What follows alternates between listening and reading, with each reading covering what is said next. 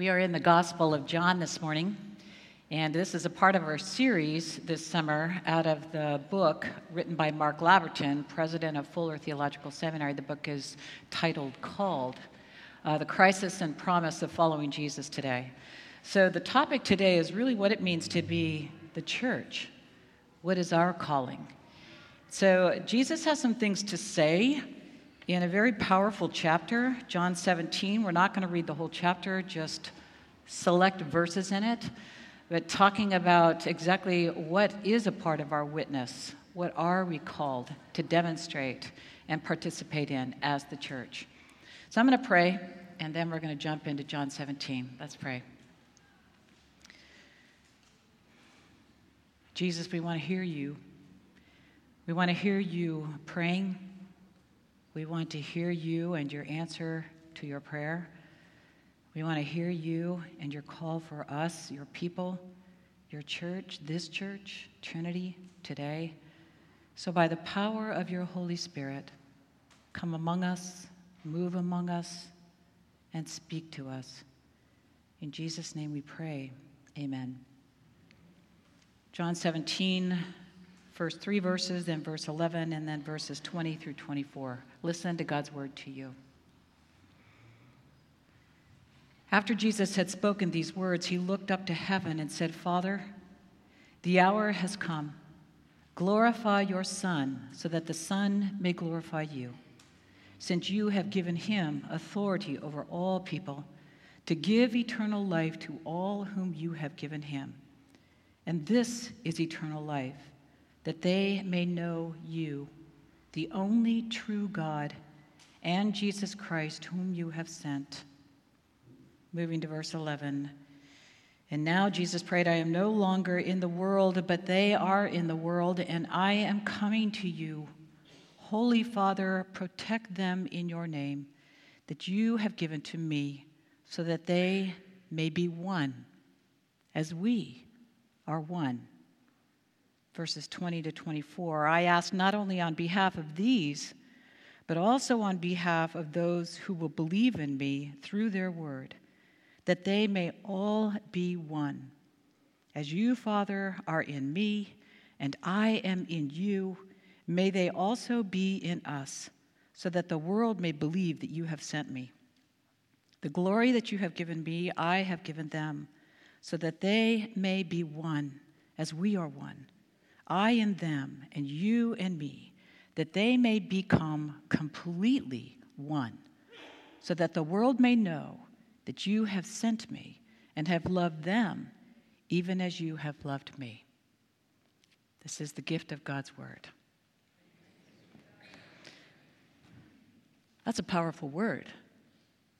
That the witness of the church, the good news that we share, is that we are becoming one, completely one.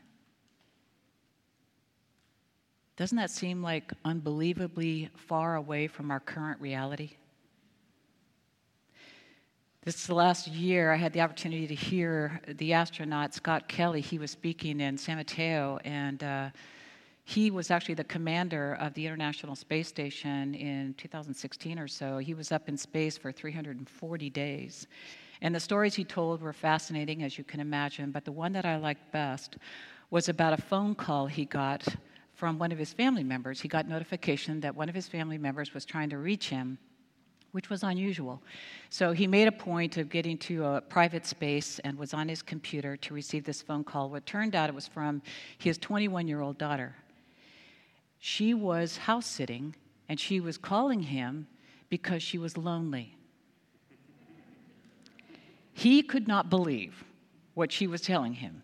He said, I'm up here in outer space and you are calling me to tell me that you are lonely? There are seven billion people out there. Go outside and find one of them. But it doesn't quite work like that, does it? You can be with 7 billion people on planet Earth. You can be in this sanctuary right now. You can be at school with hundreds of people. You can be in your workplace with all kinds of colleagues. and professionals and be very alone. Right?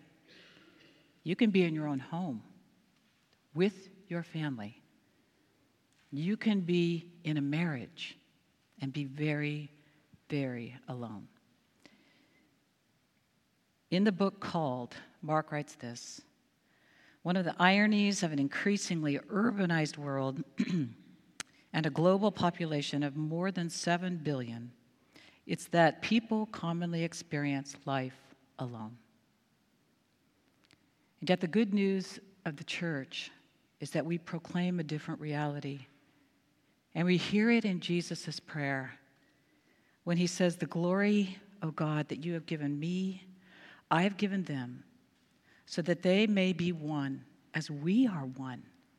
I in them, you in me, that they may become completely one, so that, which is the declaration of purpose, so that the world may know that you have sent me and have loved them even as you have loved me. The beloved community, so central to our witness as a church, is the heart of our good news. It is a oneness that is the very nature of God, and it's the oneness that is what God is up to in the world. And if we want to know God, we need to know this oneness. Our oneness in Jesus Christ is greater than every single thing that divides us. That's amazing good news. Father Gregory Boyle puts it this way he says, Our separateness is an illusion. And for Jesus, the, the self that needs to die is the one that wants to be separate. So, this is the church's witness is to this oneness that we have in Jesus Christ. But it sounds impossible for the church to give evidence to this witness, doesn't it? I think it does. As we look at what's going on around us um, in our day, 2018, to be completely one in our world, including in the church, that just seems absolutely impossible. It is like swimming upstream, right? Salmon swimming upstream. And I want to just mention together, I want us to be mindful together of the torrent of what is working against that, that is around us. And I want to mention uh, at the beginning, even culturally, our strengths in this country haven't been communal. Our strengths and our characteristics as a country have been more around rugged individualism and independence. It was interesting talking to Phyllis Paget yesterday, and she loved visiting Tonga, where her caregiver Molly is from. And she said, I just couldn't believe how they welcomed me. And when we went into the community and I said, Where are the homeless? Molly said, We don't have homeless. We just take them in. They're just a part of us. That's not necessarily what America is known for in terms of communal, maybe Latino cultures or other cultures, but that's not our strength as a culture. It's interesting to hear Dave Gormley talk about moving from Michigan uh, to the West Coast, and what he noticed were the fences. In Michigan, we don't have fences, he said. And there is this torrent or this movement or trending toward what defines and separates us. I'm mindful of Robert Frost's poem, Mending Wall, where he starts out saying, Something there is that doesn't love a wall. And yet the poem ends with this insistence in our culture that good fences make good neighbors, right? The torrent is moving against us and against that oneness and against our own confidence that that even is the reality that is ours in Jesus Christ. There's a book written years ago, Bowling Alone, by Robert Putnam. And in his research, I'm going to quote again from Mark's book Putnam shows that over the last 25 years, attendance at club meetings has dropped 58%, family dinners have dropped 43%, and having friends over has dropped by 35%. And that book was written over 10 years ago. So the torrent is moving even more in that direction, right? And then, of course, we love to have this conversation about what cell phones are doing in terms of that direction, moving against our togetherness and more isolating us. In our small group, we were talking, we all told cell phone stories. And one of the stories that one person shared was how he loves to jog, and usually jogging in the park, he would come across other joggers and they would have conversations. And he says now pretty much they're on their phones or their iPods or whatever, there's earbuds in their ears, and conversations just aren't happening anymore. And we can all tell those stories, right? The torrent keeps moving in that direction. There are so many things that divide us. So many things that are moving us more and more into separate camps. I have some neighbors that, uh, a couple, they have two French bulldogs. They call them their fur babies. And uh, I was having a conversation with her. She had just gone to the dog park, and she was talking about how her dogs, the Frenchies, are notorious for the way they play, which is they play more rough. They, and she said, anybody that knows Frenchies knows that. Well, she was in the smaller section of the dog park, and all the other people in the dog park didn't seem to know that. And we're not real happy about the way her dogs were playing with one another, and we're complaining to her over and over again as they had their more protected, more pristine, more very zen dogs. And so she uh, just her bottom line was, you know, I'm just going to go with the Frenchie Club. And we're just going, they have a Frenchie Club where they get together with their bulldogs and basically just hang out there. And I thought, what a picture of our world. More and more just wanting to go to our separate places where we feel understood, where we feel safe, where we feel like we can do things the way we want to do them and have the conversations we want to have whether it is politically or whether it is around race or whether it's around language or whether it's around faith or whether it's around cultures or socioeconomic divisions, more and more, I'm basically going to hang out with the people who are like me. Mother Teresa talked about this trending and this torrent when she commented that she found the poverty of the West worse than the poverty of India. Why? In quote, we have forgotten that we belong to each other. We have forgotten what God has created and has healed in Jesus Christ. But, friends, there is good news. And we carry that good news that our oneness in Jesus Christ is greater than everything that divides us. It's good news because it doesn't come from us in our agreements, it comes from who God is. God's oneness, Jesus and God, God and Jesus, the Spirit, all are one. It's a oneness that Jesus heals. He not only prays this prayer, he answers the prayer, right?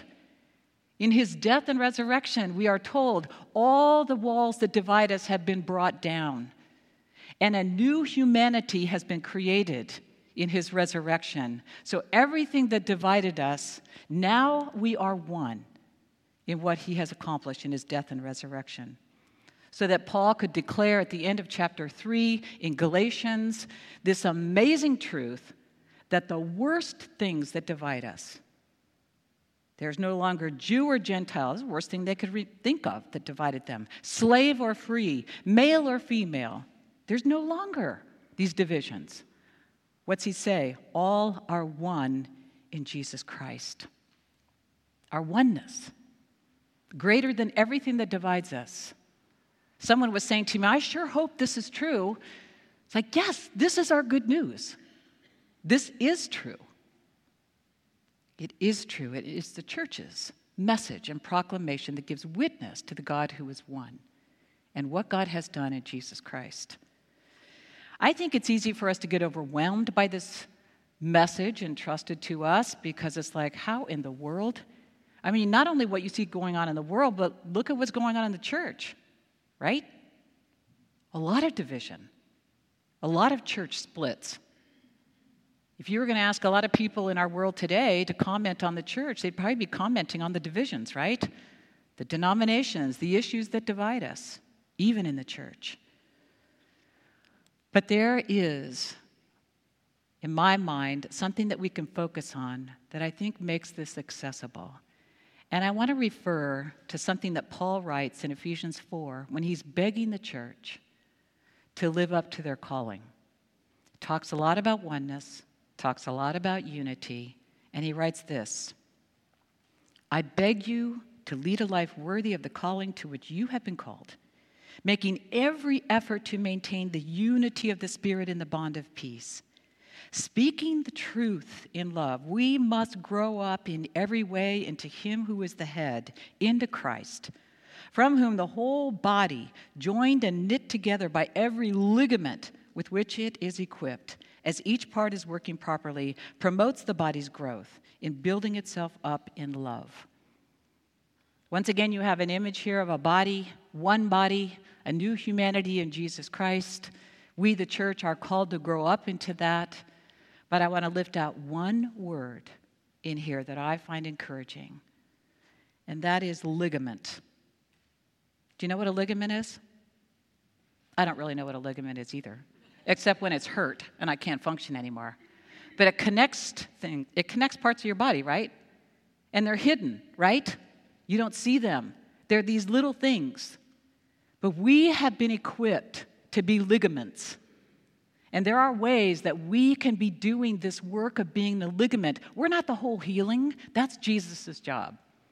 But we are living into the vision, living into the reality by being what we've been equipped to be, which is to be a ligament. What does that look like? I'm going to point out some really simple ways. You're here in worship right now. When I drove here, I drove past baseball fields full of people and I drove past restaurants, people going out, and then, of course, there's people in their homes sleeping in. That's where you could be. But you're here. That's a ligament of connection that you're leaning into that's helping us be the church. The new members standing in front of you just made a commitment to this body, to Jesus Christ, and also to be a part of this community. That's leaning in. They don't have to do that.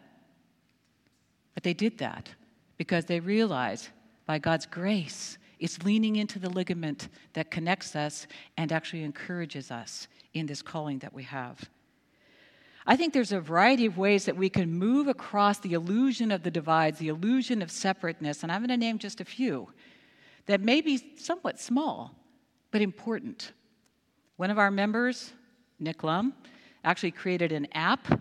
This app is called read across the aisle. And in this app, there is the opportunity, uh, right here you see, this is the media bias chart. I don't know if you've ever seen this, but it shows you kind of where the, the media that informs us and gives us our news skews in terms of skewing one way or, or another way.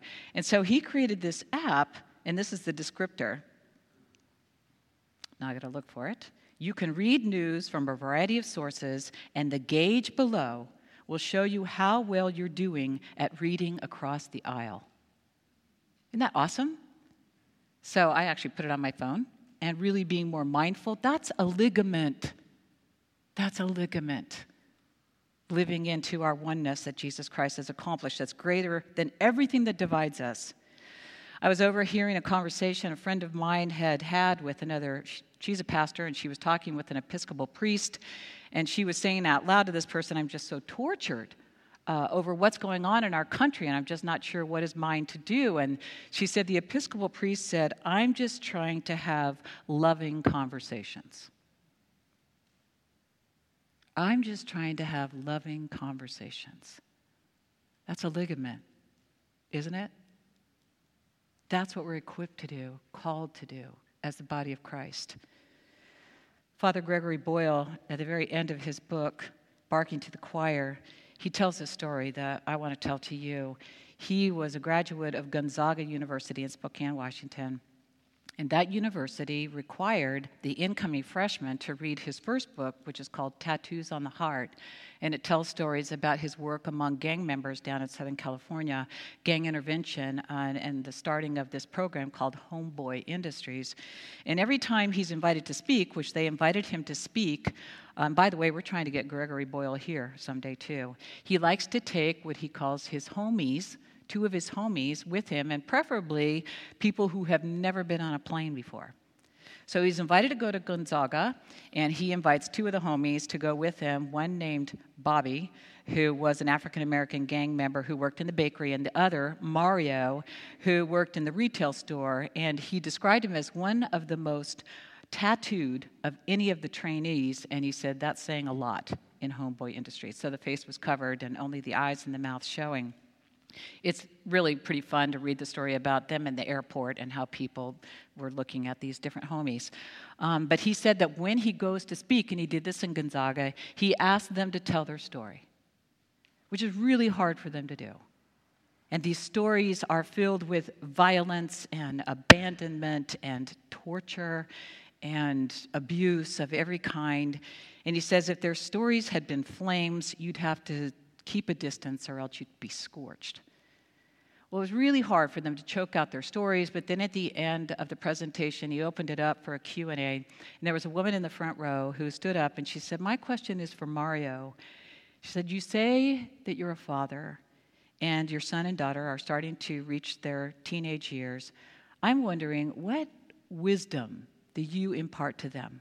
I mean, what advice do you give them?" Mario started trembling. He was just in pain, even thinking about this. Um, he choked out, I just, and then he just stopped. And then he went on and he said, I just don't want my kids to turn out to be like me. And he's sobbing as he says this. There's just silence in this auditorium with a thousand people in it. And then the woman stands back up and she said, why wouldn't you want your kids to turn out to be like you? You are gentle, you are kind, you are wise. I hope your children turn out to be like you. Everybody in that auditorium stood up and clapped for a very, very long time as this man just put his head in his hands and just sobbed. Across the divide, leaning across the things that divide us so hopelessly gang member from non gang member, all the divisions you can imagine, leaning in and listening and loving and affirming. Those are ligaments. Those are ligaments with which God has equipped us. Our oneness in Jesus Christ is greater than every thing that divides us. That's amazing good news. It's what Gregory Boyle calls a vision, defined in Habakkuk 2 or mentioned in Habakkuk 2 that awaits its time. If it seems slow, wait for it. It will surely come. And meanwhile, we live as the ligaments that God in Christ has created us to be as His body, the church. Let's pray.